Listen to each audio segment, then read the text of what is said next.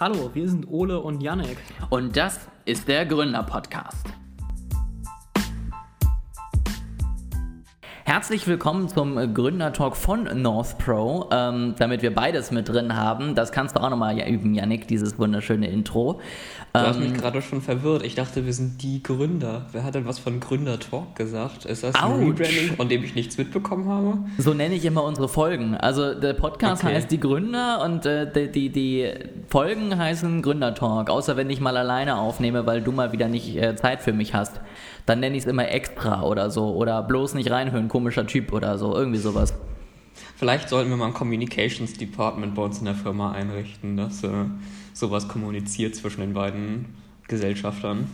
Das wäre vielleicht ganz sinnvoll, dass wir mal so Brand Guidelines ausarbeiten lassen. Das wäre so unsere erstes Aufga erste Aufgabe für äh, ja, einen, einen möglichen Praktikanten, den wir kostenlos anstellen. Bewerbt euch jetzt für ein unbezahltes Praktikum. Info at northrop.consulting. Ihr dürft die Branding Guidelines entscheiden. Das ist schon äh, fancy. ähm, wir wollen ja heute über Branding sprechen. Richtig fetziger Übergang. Ähm, ich möchte aber vorher dir noch was erzählen. Ich habe nämlich Mails bekommen und ich finde es ganz interessant und ich äh, bin mal gespannt, was du dazu sagst. Vielleicht trigger ich dich jetzt wieder, ich glaube es aber eigentlich nicht. Ähm, und du redest aber nicht von diesen T-Shirt-Bedruckt-Mails, ne? Da habe ich auch ein paar von bekommen. Nein, nein, nein. Über diese Mails okay. haben wir einmal eine Folge aufgenommen. Könnt ihr euch gerne anhören. Verlinke ich euch in der Beschreibung.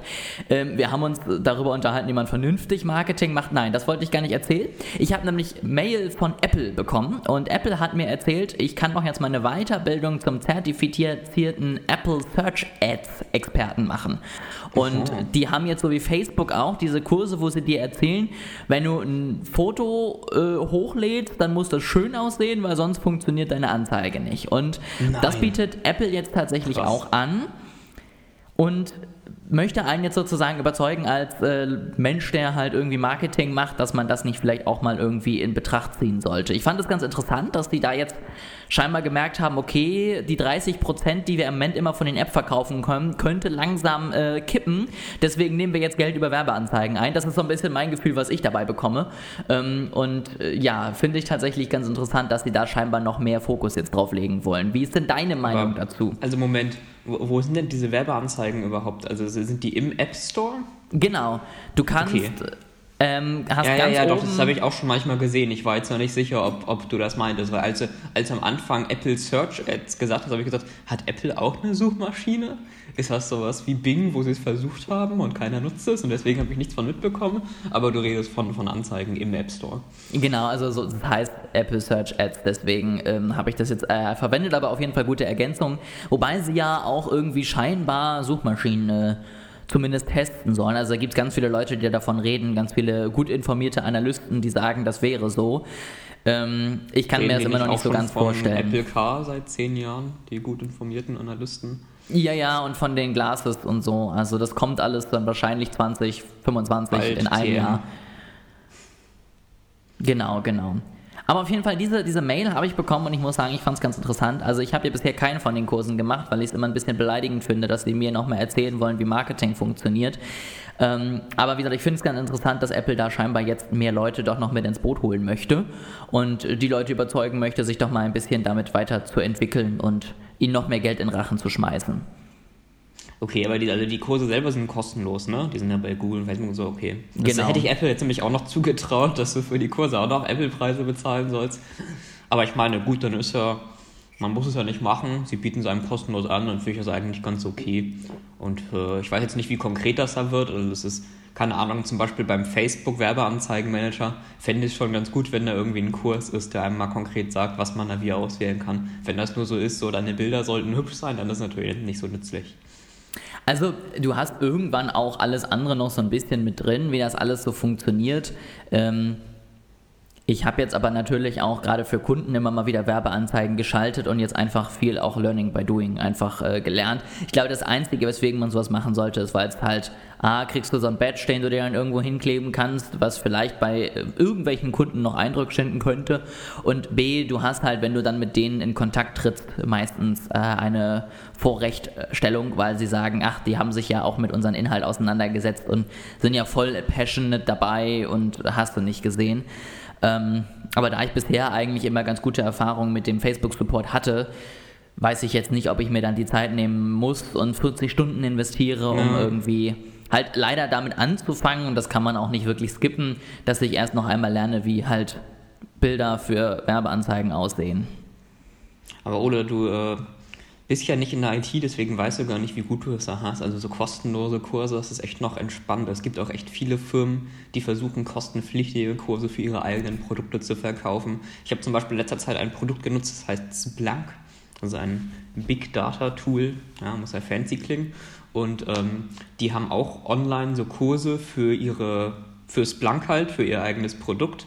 Und ähm, es gibt, also es fängt an mit Splunk Fundamentals 1 und es gibt einen Splunk Fundamentals 1 Kurs. Da guckst du Videos und ähm, bearbeitest selbstständig so kleine Aufgaben, also die werden dann nicht korrigiert oder so, du kriegst halt so ein PDF, wo du es runterarbeiten sollst. Und der ist kostenlos. Und dann gibt es Splunk Fundamentals 1 Instructor on Demand.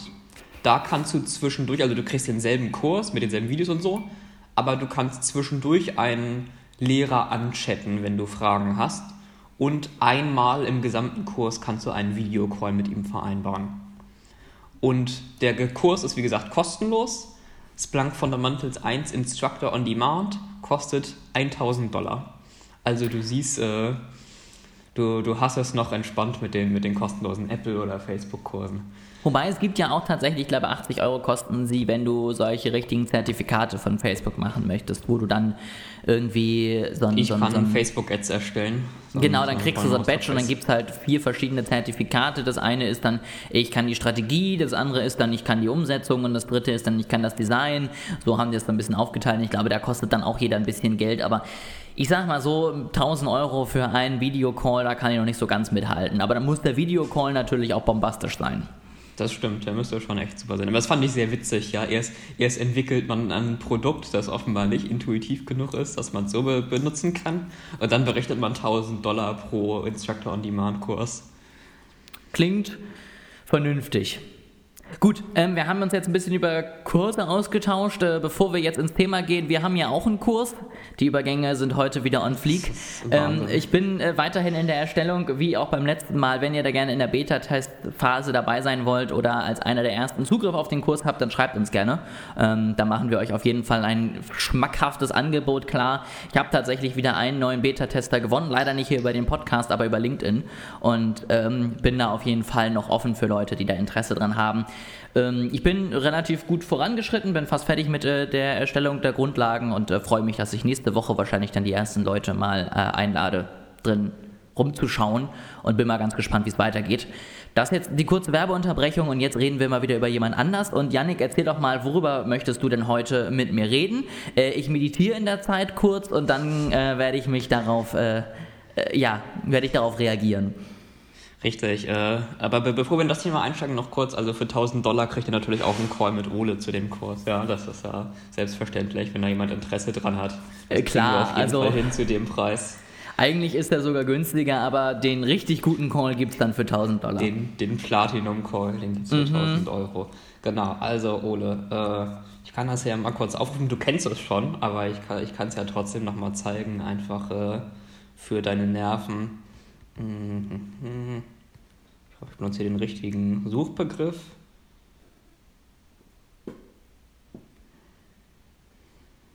Okay, bevor es jetzt langweilig wird für, für unsere Zuhörer, während ich hier rumsuche und diese, ähm, diese Ereignisse, ich finde, ich will mit dir über das Google Rebranding reden. Über dieses neue Produkt, das, glaube ich, Google Workspace oder Worksuite heißt. Also äh, die Tatsache, dass ich mich an den Begriff nicht erinnern kann, spricht ja schon mal sehr für das erfolgreiche Branding. Aber äh, wie vielleicht der ein oder andere unserer Zuhörer schon mitbekommen hat, hier, hier ist so ein wunderschönes Beispiel, dass diese Seite mir direkt mit ihrem Newsletter-Dings äh, überschreibt. Hier, das ist doch wunderschön, ja, oder? Das sieht äh, toll aus. Also, für die Zuhörer, die noch nicht von gehört haben, Google hat ähm, äh, seine, seine App-Symbole neu designt und ähm, also ihr könnt es ja mal googeln, Google Rebranding oder Google New App Design oder so. Aber im Grunde ist es so, alle Apps sind jetzt aus denselben vier Farben, aus diesem Google-Logo, also gelb, grün, blau und rot und in irgendeiner geometrischen Shape. So, Ole, du als Branding-Experte, was sagst du dazu?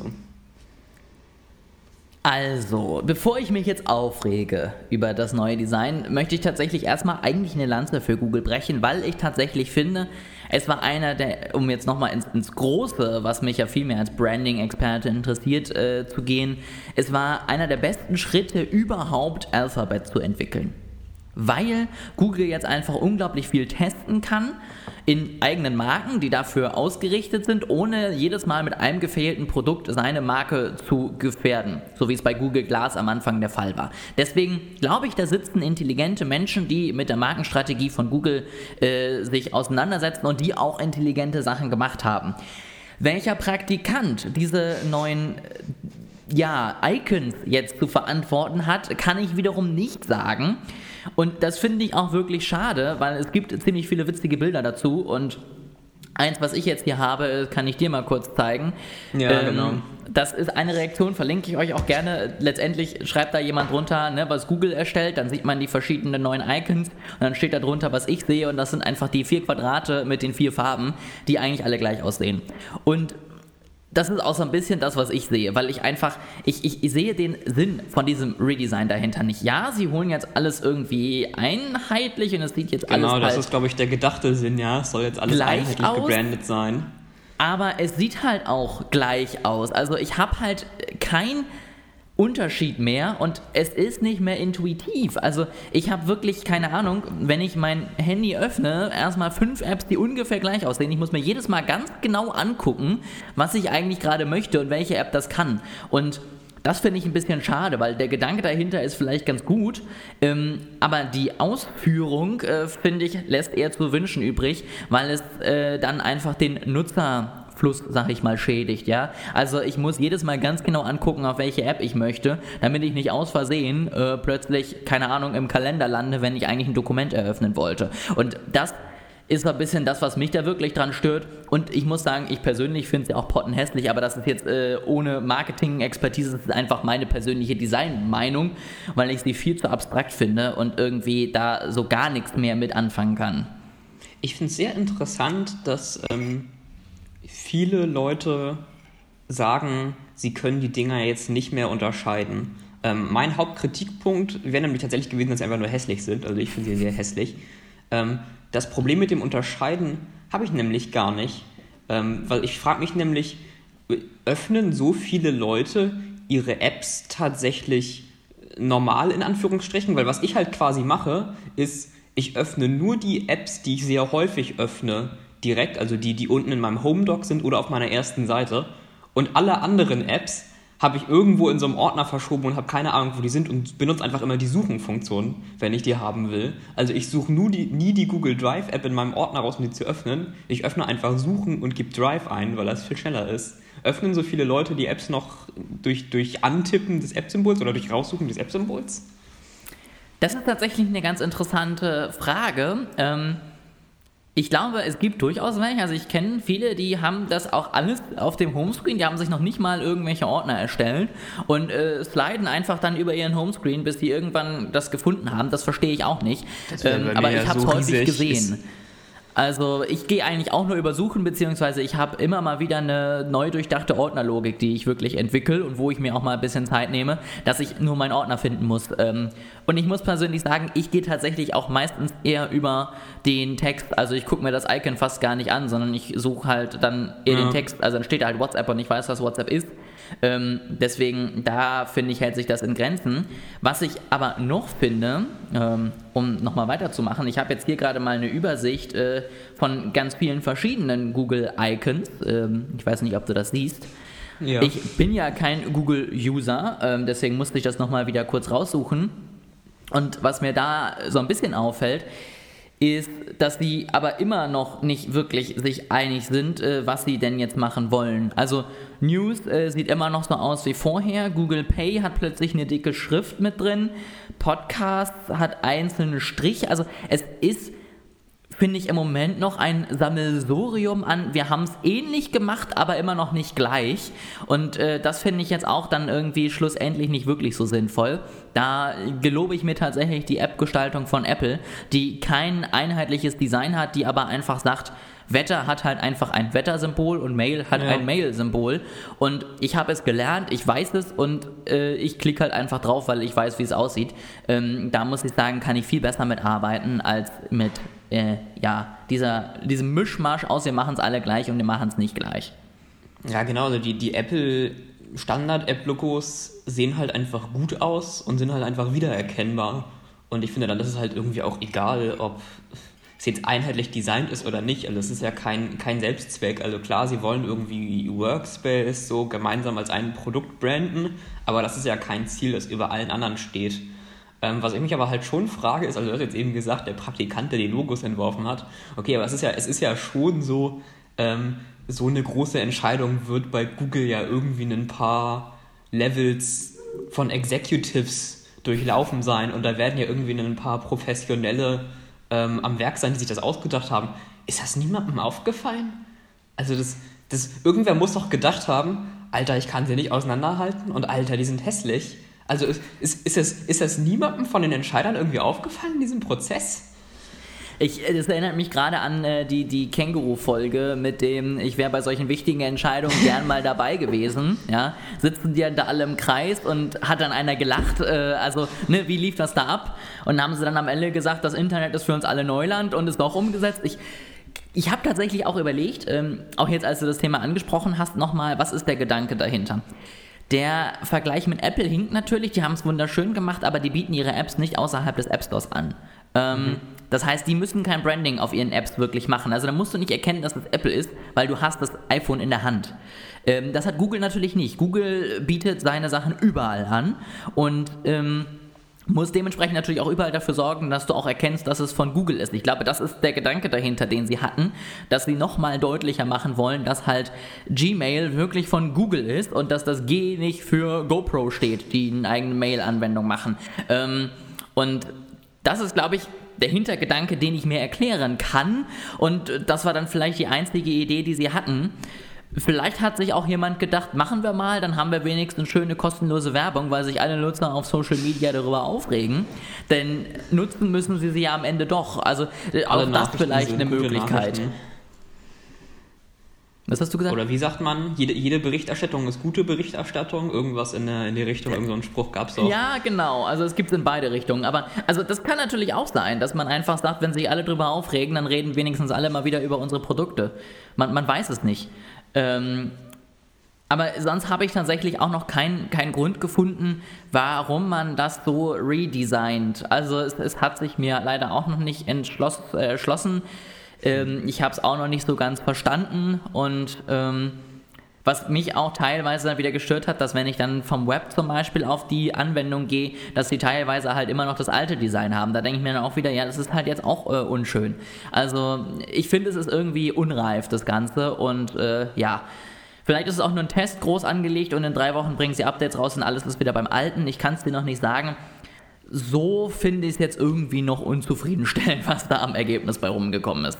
Das wäre jetzt meine nächste Frage gewesen, ob du glaubst, dass es irgendwann nochmal zurückgestellt wird. Weil ich, ich glaube schon, das wird irgendwann nochmal zurückgestellt. Ja, alles äh, Tech-Unternehmen können viel machen. Also es werden jetzt ja die Leute nicht aufhören, deswegen Google-Produkte zu nutzen. Aber trotzdem, die müssen ja irgendwie merken, dass das scheiße ist. Und also ich glaube, gerade Google ist so eine Firma, die viel pivotet, ja, und die viel experimentiert und die dann aber auch viel wieder zurückdreht. Ich bin da tatsächlich ähm, gespannt, weil es wäre mal eine coole Idee. Also ich weiß nicht, ob du dich daran erinnerst, es gab doch mal zum Beispiel von Apple so ein Buch über die Geschichte von Apple, wo sie alle Geräte und alles Mögliche vorgestellt haben. Dieses Buch hat irgendwie 57.000 Milliarden Euro gekostet und alle haben sich darüber lustig gemacht, wer denn sowas kauft. Und da habe ich schon gehofft, dass dann irgendein schlauer Marketing-Typ bei denen im Unternehmen sagt, Leute, wir hatten jetzt richtig gute PR, Lass uns jetzt sagen, Leute, das war ein PR-Gag, den wir am 1. April nicht mehr rausbekommen haben und den wir einfach so zwischendurch mal gedroppt haben. Und es würde mich wirklich mal freuen, wenn vielleicht Google jetzt einfach die Größe hätte, einfach mal zu sagen, okay Leute, wir haben es verstanden, wir drehen es zurück und wir machen es neu. Oder einfach den Witz dahinter hat und gesagt hat, so, keine Ahnung, ihr wart alle Kaninchen in einem riesigen Test und jetzt bekommt ihr eure geliebten Apps zurück.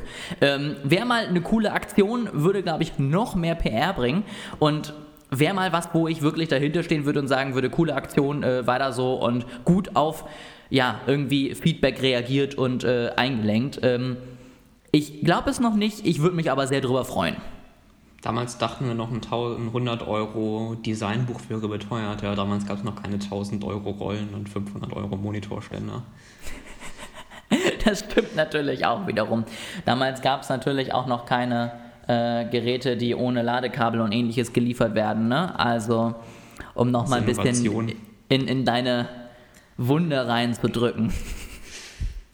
Ich finde es ganz spannend. Äh, du hast dich ja so über das neue iPhone aufgeregt und ich habe tatsächlich inzwischen so viele Leute mal gefragt, weil es mich wirklich mal interessiert. Gerade Leute, die gesagt haben, sie würden vielleicht mal von Android zu iOS wechseln, weil sie da auch nicht zufrieden sind scheinbar ist es bei wenig Leuten angekommen oder es stört sie nicht so, weil viele Leute sagen, ja, dieses iPhone ist so toll und das kann das und das kann dies und oh mein Gott und 5G und hast du nicht gesehen und niemand sagt mir, naja, eigentlich ist das ja nur das iPhone 11 nur nochmal neu aufgelegt. Also es scheint wieder funktioniert zu haben, die Marketingmasche. Gibt es so viele Leute, die sagen, oh, iPhone 12, krass neu? Was, ist von was ist man denn da beeindruckt? Also es ist das iPhone 11 mit 5G. Richtig, und mit äh, noch einer besseren Kamera, wo man halt aber nicht weiß, was genau besser daran ist. Ja, gut, aber bessere Kamera ist jetzt irgendwie zu so einem Standardding verkommen, ja. Das ist jetzt ja bei, bei jeder neuen Version so.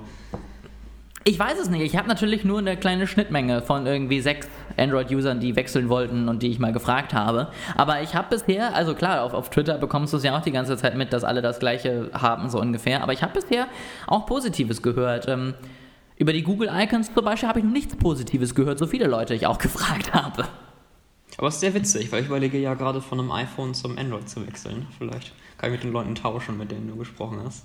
Wäre auf jeden Fall mal eine spannende Idee. Ähm, es ist tatsächlich so, äh, dass ich auch immer mal wieder überlegt habe, aber dann denke ich mir, nee, Mann, ich habe das alles schon und ich habe es alles eingerichtet und es funktioniert so gut miteinander. Und ich habe alle Dinge schon gekauft und die Dateien und hast du nicht ja, gesehen. Ja, man ist in diesem Ökosystem drin.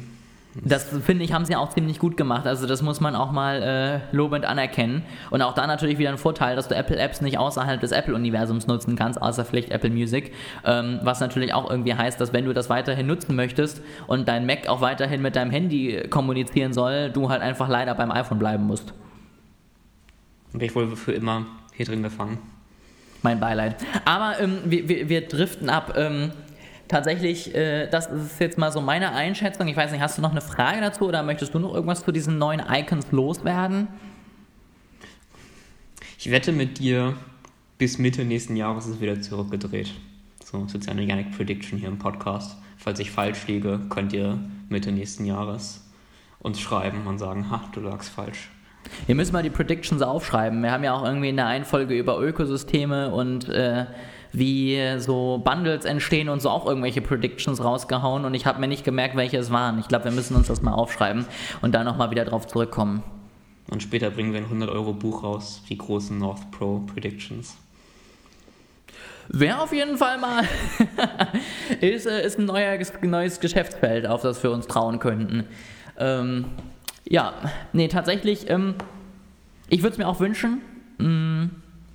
Ich äh, würde es auf jeden Fall gut finden, wenn sie das äh, tatsächlich wieder zurückdrehen und machen. Ähm, und als Learning würde ich nochmal rausziehen, wenn ihr das nächste Mal irgendwelche großen Designänderungen macht, äh, schickt es vielleicht erstmal ein paar tausend Leuten und äh, hofft, dass ihr nicht zerfetzt werdet äh, in, auf Twitter. Weil zum Beispiel, so macht es ja Facebook und Instagram auch, dass sie ja wirklich äh, laufend, die Apps sehen anders aus bei anderen Leuten. Bei mir sehen sie teilweise sogar anders aus, wenn ich das Konto wechsle. Und ähm, dass du da wirklich immer wieder testest, wie die Nutzer mit den Features interagieren. Und äh, das ist auf jeden Fall super wichtig. Äh, gerade wenn man so groß ist, kann man sich natürlich auch leisten. Aber ich würde es auch jedem empfehlen, der kleiner ist, äh, neue Sachen immer erstmal vielleicht mit ausgewählten Leuten zu testen, mal mit der Zielgruppe in Kontakt zu kommen, zu fragen, wäre denn das was für euch? Ähm, dann kann man sich vielleicht den einen oder anderen Twitter-Shitstorm ersparen. Bietet North Pro auch an. AB-Testing, automatisches zufälliges Verteilen von Features in bestimmte Leute und hinterher Reports, wer oft da geklickt hat oder länger auf der Webseite geblieben ist oder so. Kleine Schleichwerbung hier noch am Ende. Traumhaft. Ich würde sagen, dann haben wir uns jetzt äh, lang genug über das Thema ausgetauscht. Ähm, du hast wieder die Bestätigung, dass wir es doch schaffen, über so ein Thema eine Podcast-Folge zu füllen. Richtig. Und ähm, nächste Podcast-Folge geht es dann zum Battle der Studiengänge über, die wir dann machen werden. Also wir machen Battle Volume 2 und unterhalten uns darüber, wer von uns beiden jetzt das Bessere studiert hat. Ähm, und ich werde Yannick natürlich wieder zerfetzen. Könnt ihr mal wieder im richtigen Nordpol-Streit beiwohnen. Zum Glück machen wir Corona-bedingt aktuell nur per Videocalls. Ja, sonst, wenn das persönlich wäre, dann wird es hier gewalttätig werden wahrscheinlich. Sowas müssten wir dann eigentlich live streamen, dass wir uns dann äh, direkt vor der Kamera noch kaputt hauen. Ähm, Gute Idee. Genau. Gut, das soll es für heute gewesen sein. Wie immer Feedback, Fragen, Anmerkungen, Reaktionen. Wenn ihr bei Google arbeitet und wisst, warum ihr das gemacht habt, dann schreibt uns das auch gerne per Mail. Steht alles äh, in der Beschreibung und ähm, wir freuen uns, wenn ihr auch beim nächsten Mal wieder dabei seid.